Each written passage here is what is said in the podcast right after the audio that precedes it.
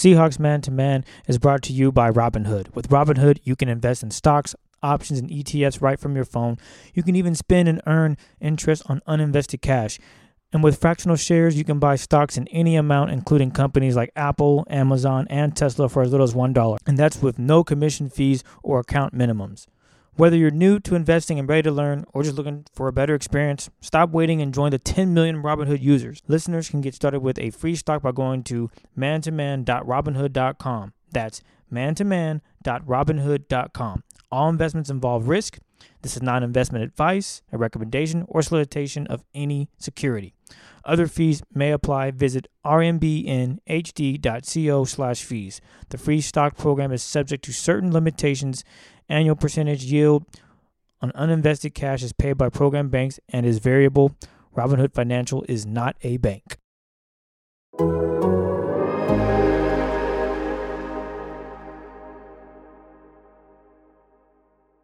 I don't feel bad at all. Um, Really? No, because I'm just happy to, the way we came out there and fought, like the whole game. You know, we going to halftime. You know, we down two one three. Like it's, you know, most people, most teams only they give up, and we didn't. You know, that whole second half was so different. You know, and making the plays that we made, it you really, you really had everybody to start to believe that we can win this, and I feel like the main thing we have to do now is capture that moment, capture that time where we, the way we felt while we was playing, while we on the verge of coming back. We need to take that into the beginning of our game. Welcome back to another episode of Seahawks Man to Man podcast. My name is Christopher Kidd. Be sure to follow me on Twitter at CKIDD206.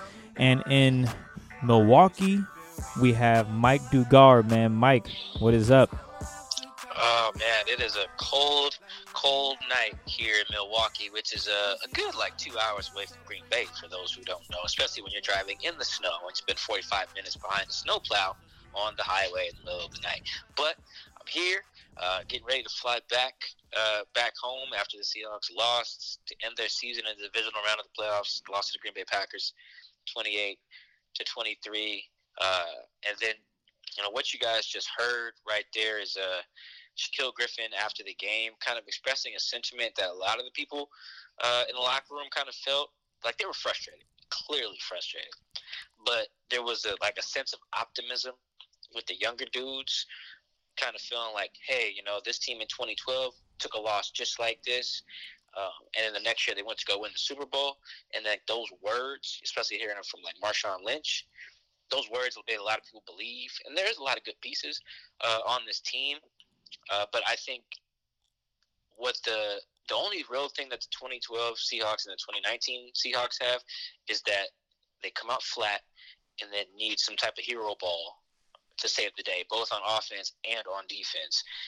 And Chris, when I watched this game today, or at least tonight, I, I think I think we really need to start to take a look at what goes in to them needing the hero ball because it was never really a sustainable model, right? Like Russell Wilson has his he's got like this rep now, like oh we got a chance, we got number three, which is fine, you know that that is, but it's not you can't rely on that, right? Because remember that 2012 team not only did they have Russ or 2013 or whoever, not only did they not only not only did they have Russ getting all these you know big plays and these comebacks, the defense was getting the ball back, right? This defense is not the Legion of Boom. If we've learned nothing else over the past two seasons by the Seahawks, it is that I think the the ability to recreate a dynamic defense like the ones that were winning division titles and, and you know going to the NFC title game, we, overestimated how difficult it would or, or underestimated how difficult it would be to, to recreate that. Like, look at how this team looks with no free safety. They had to trade for one in the middle of the season. Look how this team lo- looks without Frank, without Mike, without Cliff. Look how this team looks without Sherm, who just was second team All Pro, I believe. Like these pieces are not. Look how this team looks without Cam. You know, obviously they wanted to have Cam, but you get my point.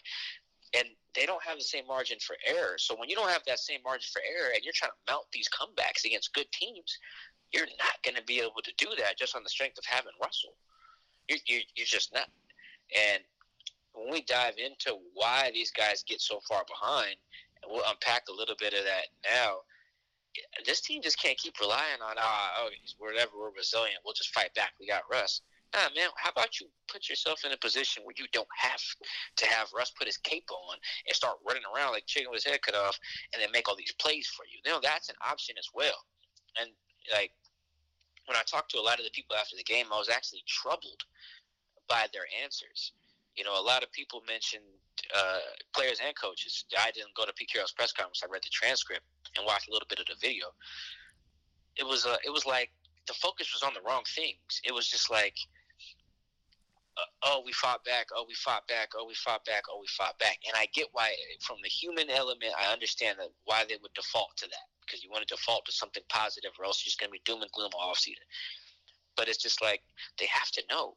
You cannot put yourself in that position where you're trying to come back down from 18 points at Lambeau Field against Aaron Rodgers. I don't care who your quarterback is. You ain't about to do that. And they did that too many times this year uh, and fell short. And I think that is all. This this type of loss was indicative of their whole season. It was come out flat, start uh, start the second half on fire, and hope Russ saves the day. And you just cannot do that. And I hope that that is the takeaway from this. Not that just oh we still had a chance at the end, you know, so that's something to build off of. It's not, man. We need we need to figure out why we keep getting down from the jump in the first place. Address that, and you address you know the bigger issue. I think. Yeah, I mean, it was written on the wall for how this season pretty much would come to an end. And again, as you mentioned, they were down 18 points, and sure, they believe they can come back, but how much of that do you want to just put on Russ? I mean, to your point, the defense has to play better. The O line has to be consistent throughout the whole game. Things like that matter. And we talked about the pass rush. It hit or miss it has to be a hit for this team to be successful, and it wasn't. It wasn't a hit enough. They had plays, big plays where they needed them, but they also fell short in certain times, and also came down to a game of matchups. Overall, if you look at each matchup, you're thinking, oh, the Seahawks have a chance here and there. But as the game got tighter and tighter, those matchups really came to fruition and plays weren't being made based off those matchups. So one play that stands out to me is on a third and five. The Seahawks have a ball have the ball with about four minutes left, and they have Hollister trying to stop Preston Smith. And ultimately, what happened is Russ gets sacked, and it's fourth and forever. Fourth and nine, fourth and ten, if I'm not mistaken. Fourth and eleven. Fourth and eleven. Yeah, fourth and eleven. And here you are saying, "Shoot, I mean, do we go for it? Do you punt?" I mean, in that situation, that's a tough call. I mean, I get why they did punt it, and then to have the Green Bay Packers. You have them at third and third and long, and you have the decision. Okay, we have one timeout left. We see that Ugo is in the slot, going up against Davante Adams, and at this point, you have to realize, well, Davante Adams has been eating us the entire game. All right, at this point in the game, with a few minutes left, he has seven catches for a buck forty buck forty. We'll say a buck forty. I know he gained, I think, what seventeen yards on that play. He ended. I the, think he had seven catches for like one twenty-eight at the time. Wow. And then he ended with eight catches for 160 and two touchdowns. In that situation, you got to call a timeout, burn that timeout, and get your get the play call right. Make sure everyone's on the same page, because what ultimately ends up happening is you have a rookie guarding the best receiver on the field at this time, and he makes an easy play. I mean, that's routine. They run a little fade route. Ugo doesn't put any pressure on him. Delano Hill is too far off to help, and that ultimately is ball game. I mean, those little things right then and there. I mean, those are two instances. I'm sure, Mike, we can find more, but those are two big plays. I mean, Malik Turner has a drop. That changes everything because if he makes that catch, the Seahawks' momentum is is still rolling, but that drop that really killed him as well. I mean, there were plays today that they just didn't make, and unfortunately, they tried to put it all on Russ to be the hero, and the writing was on the wall. I mean, Russ can only do so much. It's it's awesome when your defense makes plays and gets you the ball back. The Seahawks didn't have any turnovers today. I mean, had they got one turnover, who knows what could have happened? But they didn't get any turnovers. It was just a dominant domination from a Green Green Bay standpoint, and it's unfortunate that the, that they lost this way. Well, and, and it goes back to what I was saying about margin of error too. So like, for those who don't know, I've just watched the uh, NFC title game 2014. I, I mean, I saw it live. Um, it is on TV, and then I just rewatched it, just the whole thing, every single play, just on like Thursday or Friday, I think. And it's it was a perfect illustration of how tight and how just one play here or there swings everything, and it shows the problem with getting down like like the Seahawks do. Because when you get down like the Seahawks do, like 21-3 or 28 to 10, you have to play perfect football Mm. to have a chance. You know, there is no room for you to mess up. You look at all the things they had to go right to win the NFC title game. They had no business beating the Packers that week. None. Zero. No. They had none, bro. They should have been down far more than 16 nothing. Luke Wilson should have never caught that two point conversion. That was ridiculous. They got an onside kick in that game, which is also ridiculous.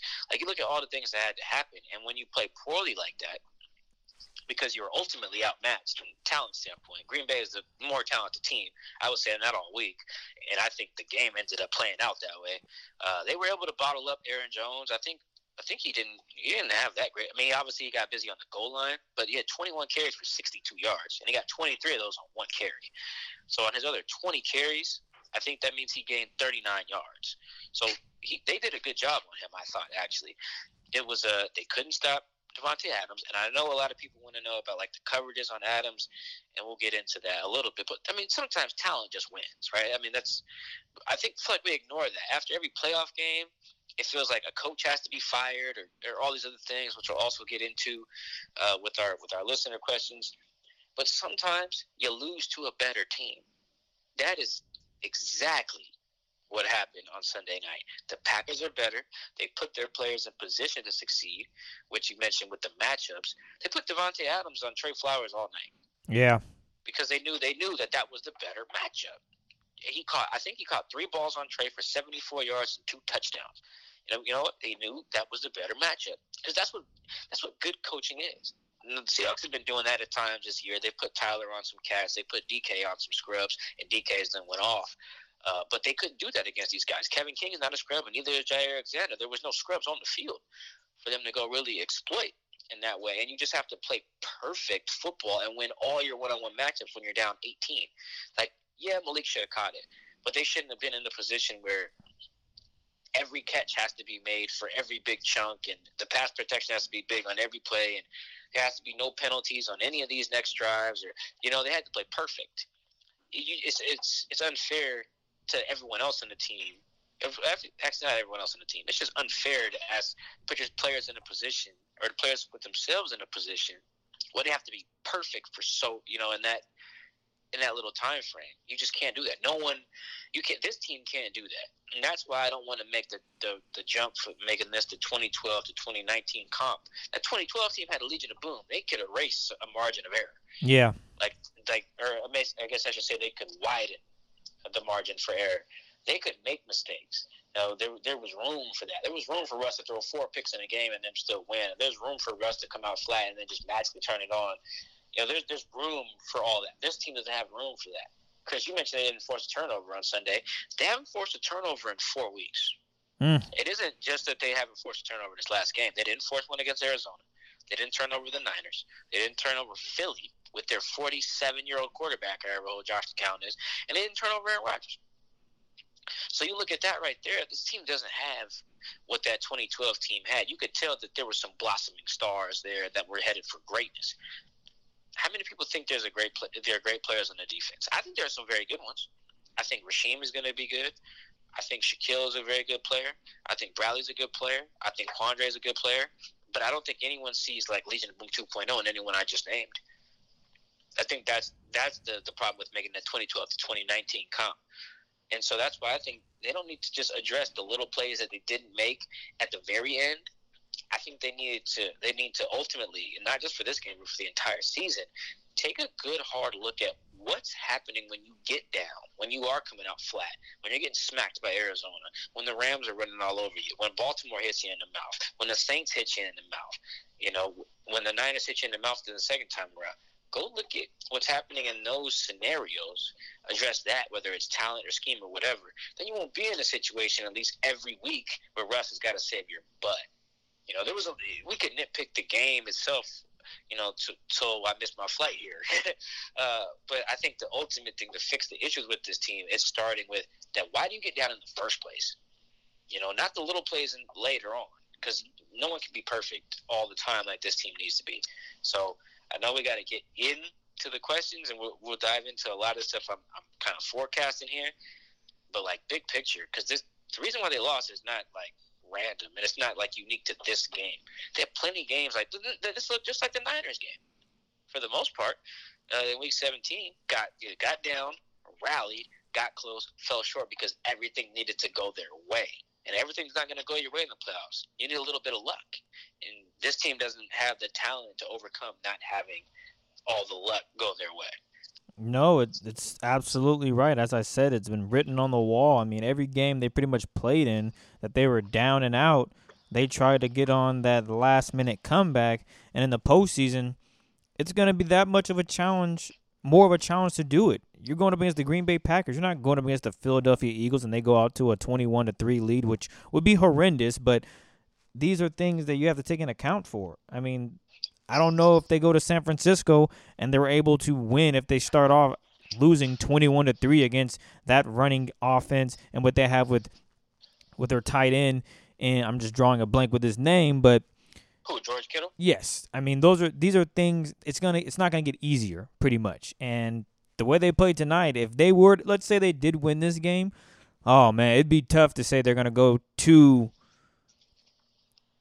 San Francisco and pull out a victory. I mean, just with their pass rush and what they bring, the late the late game heroics is going to be very tough on Russ because you know what they're going to do.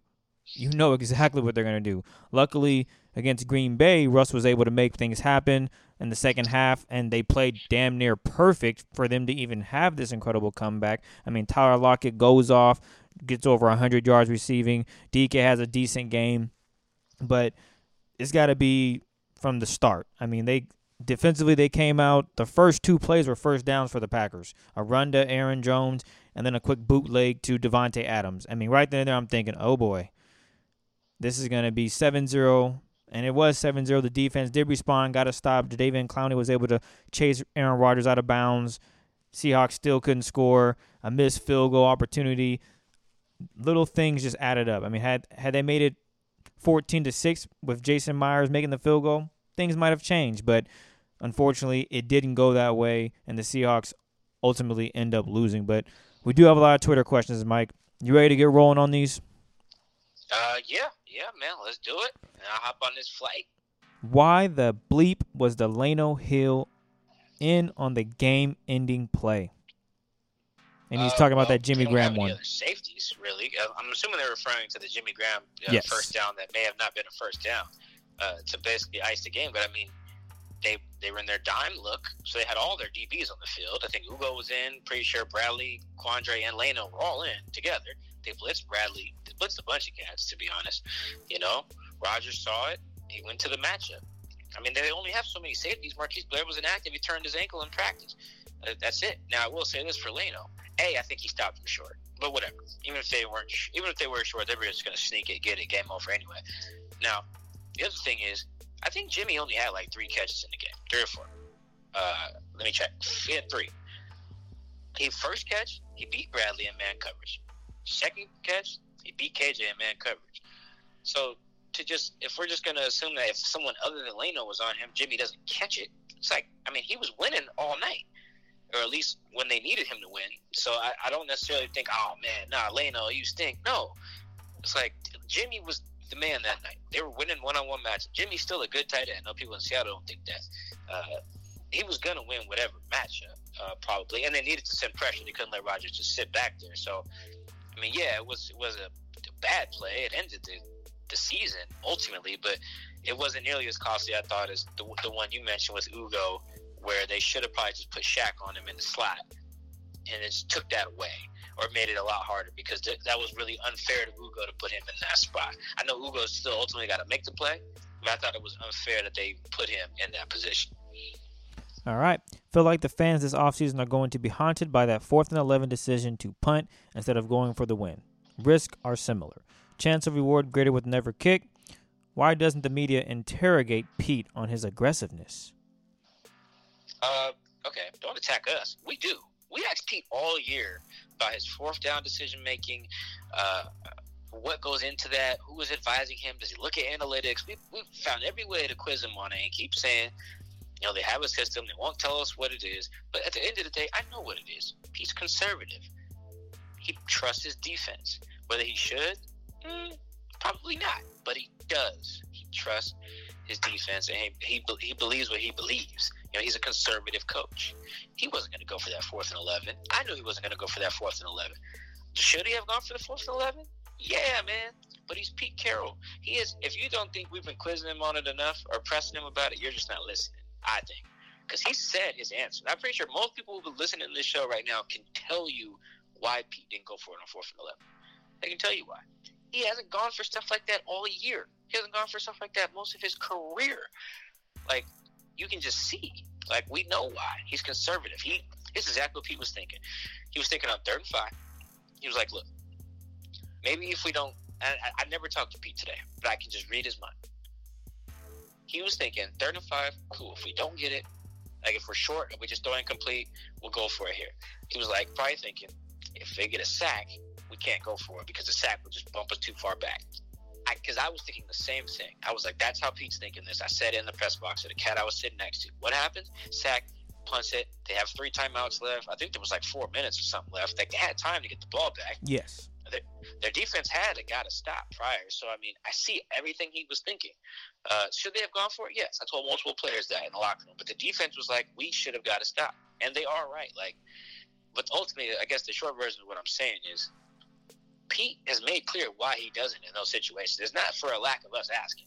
Like we have asked, and he's answered, and he's not going to change.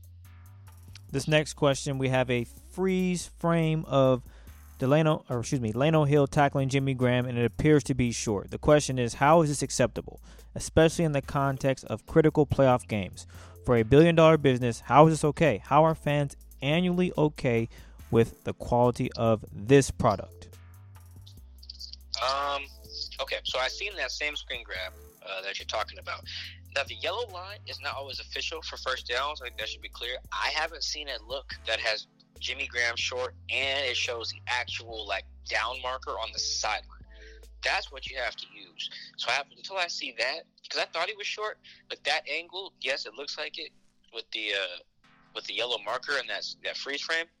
But until we see where the yard marker is too, it's hard to say because that yard marker is not, or the, excuse me, the the first down line, that yellow line is not official. That's just for TV. Like they can't see that on the field.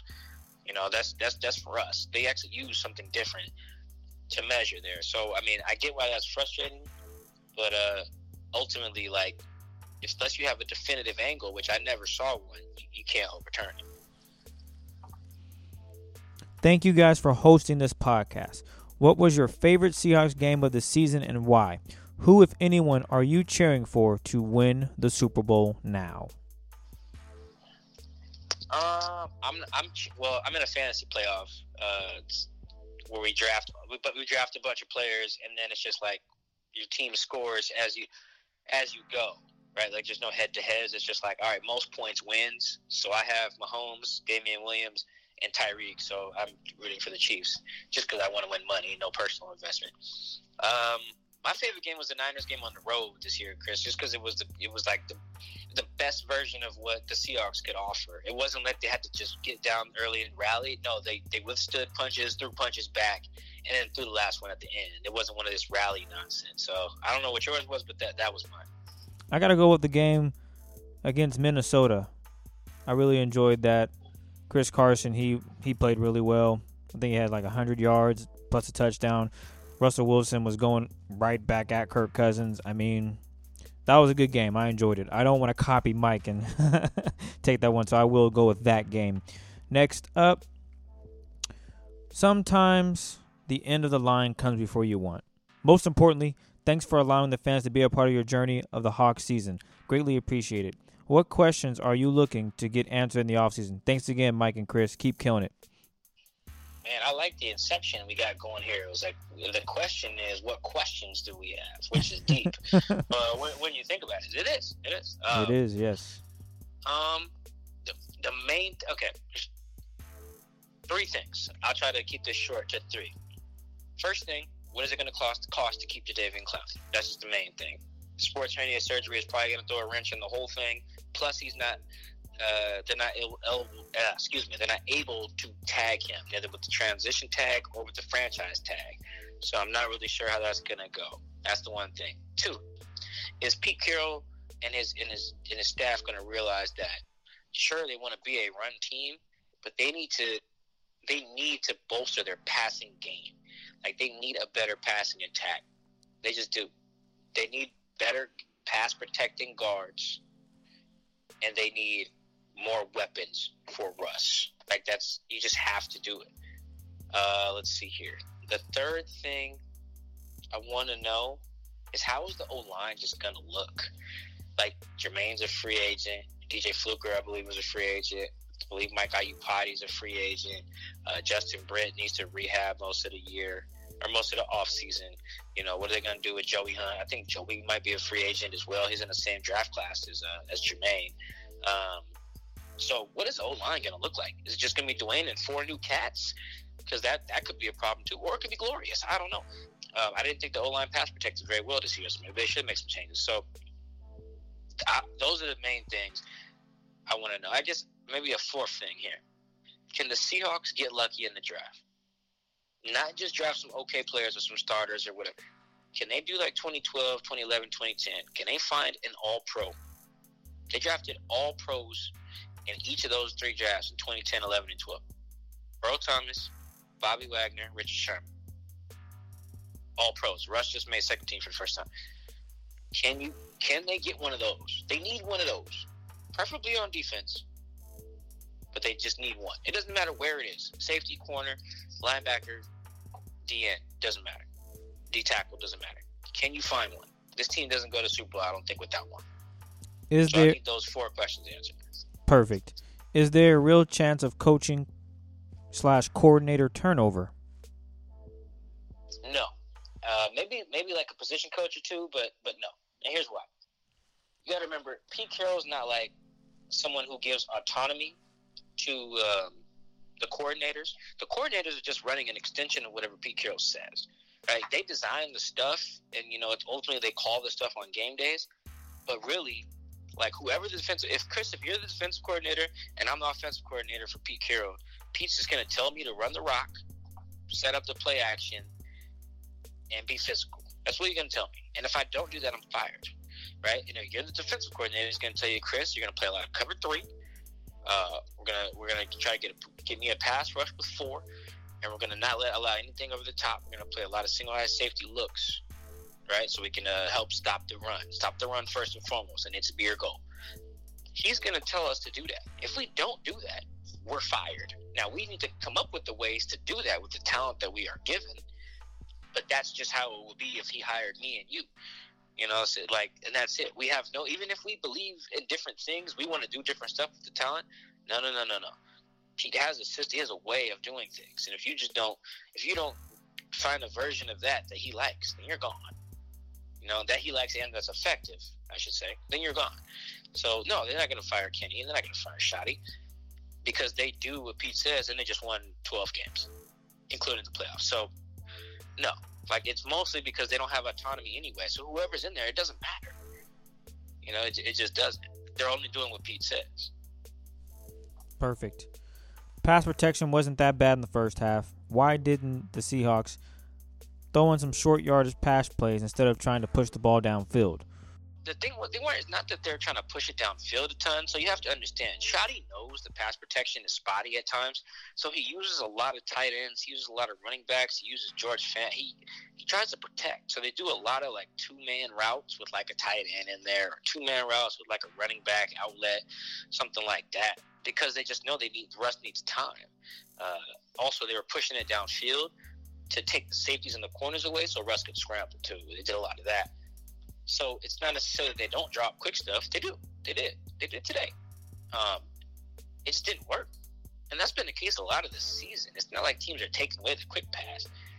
They're they're just taking away everything a lot of the time because they lack for some talent. DK is really good. Tyler's really good, uh, but they don't have the depth at receiver to be consistently like potent without Russ just being like the magic man. Is there? Well, I need you to put your.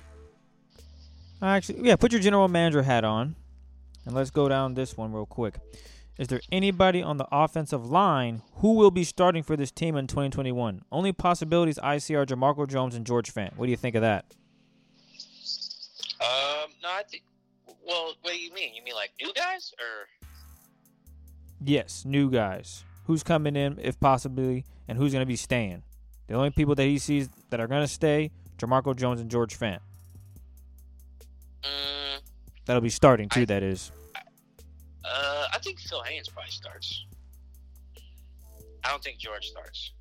I don't think George starts. I think I think Phil Phil and Jamarco are probably your best bets. Those might be your two starting guards next year. Phil and Jamarco. Perfect.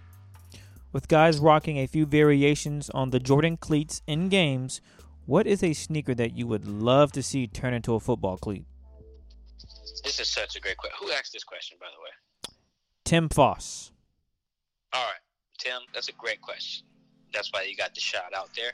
I'm gonna go with the Red October Yeezys, the Nike joints from a long time ago. I want to say those came out maybe when we were in high school, Chris, maybe like 2009, 2010. Google those if you don't. Red October Yeezys, the Kanye West joints. Those as cleats would change the game. That is all. All right. Are the Seahawks and Pete going to turn into maybe Packers and McCarthy situation? Has it already happened? No, I don't think the organization of the Seahawks is as dysfunctional as that relationship was. The head coach quarterback thing was never really good from the jump. Uh, I think that was really where the deterioration kind of like uh, initiated was just from the fact that Aaron Rodgers and Mike McCarthy were never really on the same page. Uh, so that relationship was always going to be like unstable, and eventually it just combusted. Uh, I think as long as this team is consistently making the playoffs and winning playoff games, there will be none of that. Uh, especially while they have like a hands-off owner like Jody Allen, kind of is is is the acting owner of the team. I just think that like what Pete does is so successful in the big picture, like not in the big picture, but just like generally, he wins a lot more games than a lot of other coaches in the league. And until that stops, nothing drastic is going to change. Like let me put it that way. They keep making the playoffs, Pete stays. That's it. That's just bottom line. All right. This question is about the fast start. He wants to know is going for a fast start in the offense is that a priority for Schotty and Russ? Can they implement some scrambles to keep the defense honest? Uh, it's hard to implement scrambles. Um, here's the thing about the, the the starting fast stuff and unleashing Russ, and I'm, I mentioned it in my column that's out just briefly. It just goes against everything Pete is. Now, I'm not necessarily I'm agreeing with Pete in this. I'm just trying to get you guys in the like trying to get you an answer that that kind of aligns with what Pete would tell you if you could ask him directly. I'm like the bridge in that regard. Pete would tell you that Pete's gonna look at this game and not see that. Oh man, we should just do what we did in the in the second half and the first half. He's never looked at it that way. You guys gotta understand that. This ain't the first time they've done that. He he looks at it as we had to do that because we couldn't run the rock. That's what he's gonna look at that at that tape and say. I guarantee. He looks at that and he's like, "Wow, I'm disappointed that we didn't run the ball better." You know, early on, you know, got knocked back, got pushed off the rock. They did some things, blah blah blah. You know, because ultimately what people are asking for when they say oh why don't we just do that the that is really one dimensional it's a lot of dropbacks a lot of action do a lot of magic and maybe you can do that in a game or two but if you're thinking like oh that's going to be our identity then Pete's not going to be for that. It's too it's too risky because Pete's, Pete's a risk averse uh, coach. He's going to feel it is too risky. You're risking negative plays, sacks, interceptions, fumbles, and you're risking the quarterback's health. That'd be if they played backyard football, 16 games, Russ would die, right? He would, and Pete knows that. You know, I, I don't necessarily disagree with him there. Um, although I do think if they did play that way at the start, they would be up a lot more and be able to maybe rest Russ later. I digress. Uh, ultimately, that is a dangerous style of play. A lot of people are like, "Oh, Lamar's not going to have a long career." because they use him a lot to attack as a runner. So like it's it's doable. There's a balance there between like becoming the Ravens or the Chiefs and being what the Seahawks are. Um, can they find it? I'm not sure, but they're not just gonna. Pete didn't look at that second half like you guys all are. You guys looking at like let's just harness that from the second half, do it in the first half. Pete's like, no, why don't we just run the ball better in the first half? Then we don't get blown out, which I don't necessarily disagree with all the way. Because if you do execute, you don't get blown out. That's just a fact. Uh, so it's it's complicated, it's tricky, but I'm pretty sure that is how Pete would would would try to like soothe the wound. I guess right now he that would be his like response in this situation. Honestly, a division round exit feels about right.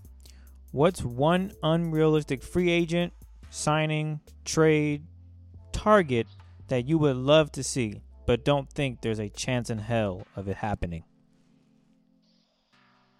Ooh, that's a good one. You know, I've been thinking they need to just like if they're not gonna have a pass rush, then just have two like shut down corners. I know Tre, they're getting him for a bargain, and he had a lot of picks this year, maybe a lot, like three.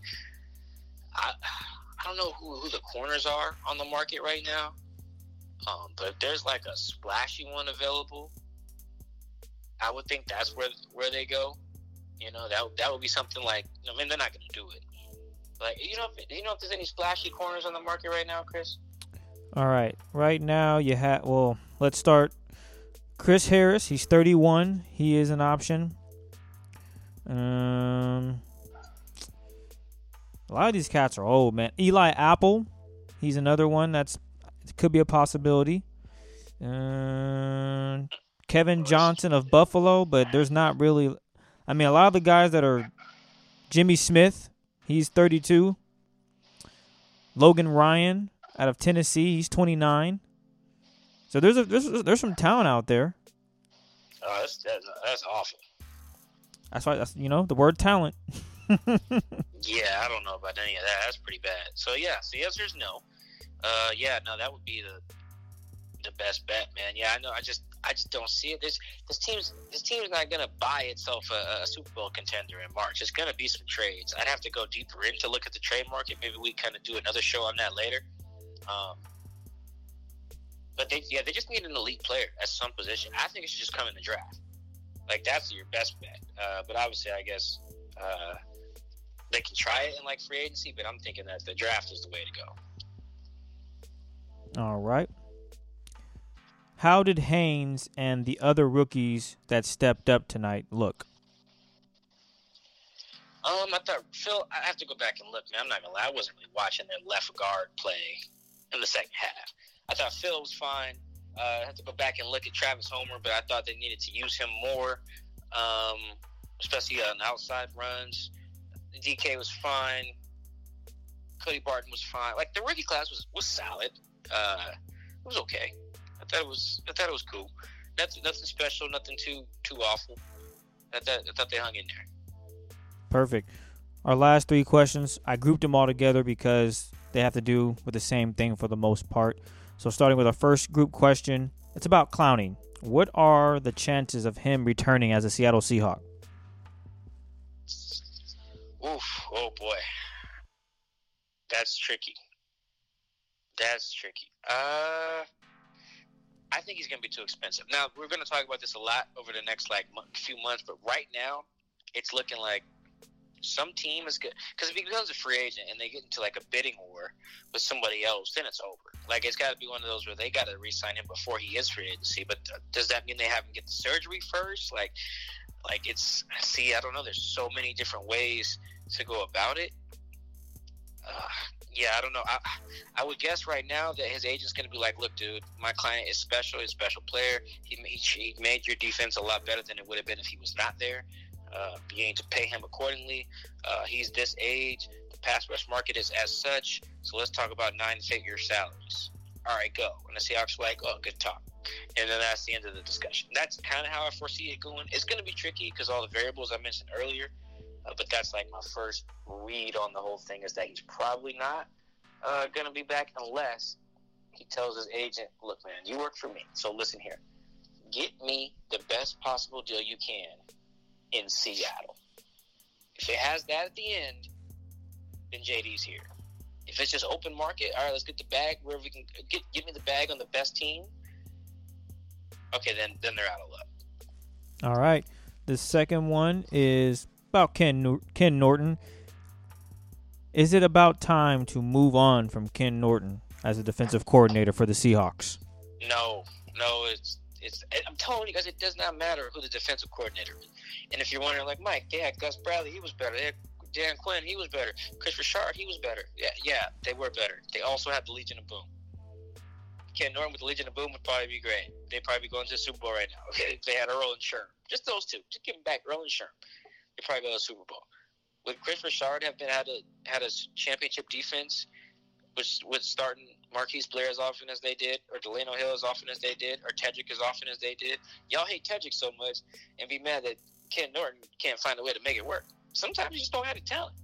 Those other defensive coordinators have the talent. I mean, maybe sure, go find someone else. You gonna find some defensive coordinator who can make Lano Hill a Pro Bowl, that can make Marquise Blair All Pro, that can make Tedric a ball hawk. Nah, sometimes the players just got to make it happen. Like today was not an indictment of Ken Norton, I don't think, other than the Ugo thing, uh, because Pete doesn't like moving corners around to follow receivers. Ken can't do that because it's not in his instructions. So he had to trust Tre to guard Davante. And really, it just comes back to Pete. Like I know you guys want the coordinators gone, but really, what really what you're asking is is Pete going to go or change his philosophy? And the answer to both of those things is no. So you just got to just ride this out. And our last group question has to do with Schneider. What's going to happen in the off season? Who stays? Who you think's going? And what that draft for the 2020 class might look like? Uh, I can't say what the class would look like. I think it should definitely start in the trenches. I think they need better pass blockers and they need better pass rushers. That's what that's what they should go for. And then you need better pass catchers. And then those are your top three, tight end included with the with the receiver position there. So if I'm Schneider, that's probably what I'm thinking of in terms of who stays and who goes. In terms of the big names, we will probably dive into this a lot more in the offseason too. But I think I think Germain ended up coming back. Clowney, I'm not sure. I said that already. Doubt does. I think Jay Reed gets tagged and I think anyone else of any consequence is eh, is too many to go down the line. Like I think they should keep putting Jefferson. I don't know if they will. Probably won't keep at least two of those receivers. Probably redo that whole thing. They need to draft a running back because they have three on IR. Uh, shoot, maybe draft two. Uh, you probably need, like I said, need some new guards up front. It's it's so many things. There's so many things. All the guys on one year deals. I mean it, it, it gets tricky. But those are those would be like my priority position there. Starting the trenches, and you need some, you know, and you need some pass catchers. Perfect. Well, we want to thank everyone out there for asking Twitter questions. We appreciate the love and support. 19 weeks. 19 weeks, Mike. That's a lot of podcasting, man. And a lot of writing for you as well. We want to thank you guys for riding with us through the regular season, all the way through the playoffs. Appreciate it. We're not done. We're we're just we're still gonna be cooking. We'll have a we have a we'll have an episode once a week for you guys. We could probably still throw in the questions if you guys got some during the off season. What do you think, Mike? Absolutely. I'm never gonna you know silence the voice of the people, man. I want you guys to be heard, um, so we can definitely make that happen. I'm gonna take this time right now to just say thank you. Thank you for everyone who listened on our post game shows, our midweek shows, who tweeted in questions, who DM'd in questions, who text me, who email call whatever. If you're listening to this right now, we appreciate you. Let's keep it going all off season. Let's talk. Let's let's let's keep it right back going. Let's start. Let's just keep 2020 rolling, man. Because we can't do this without y'all. We appreciate you guys so much. When I say thanks for the love, I truly do mean that. Uh, love all you guys and all the support uh, that you guys showed us all season. Well, again, this episode, this podcast is powered by The Athletic. Be sure to rate, subscribe, all of that on iTunes, or I guess it's Apple Podcast, Spotify, wherever you listen. We appreciate it. You can follow me on Twitter at CKIDD206. Mike, man, where can they hit you up at? You can always follow me at Mike Dugar, man. M I K E D U G A R. Thank you again, everyone. We will catch you in the off season uh, to speculate for the next four months. And always remember, never kick. on that note, We out.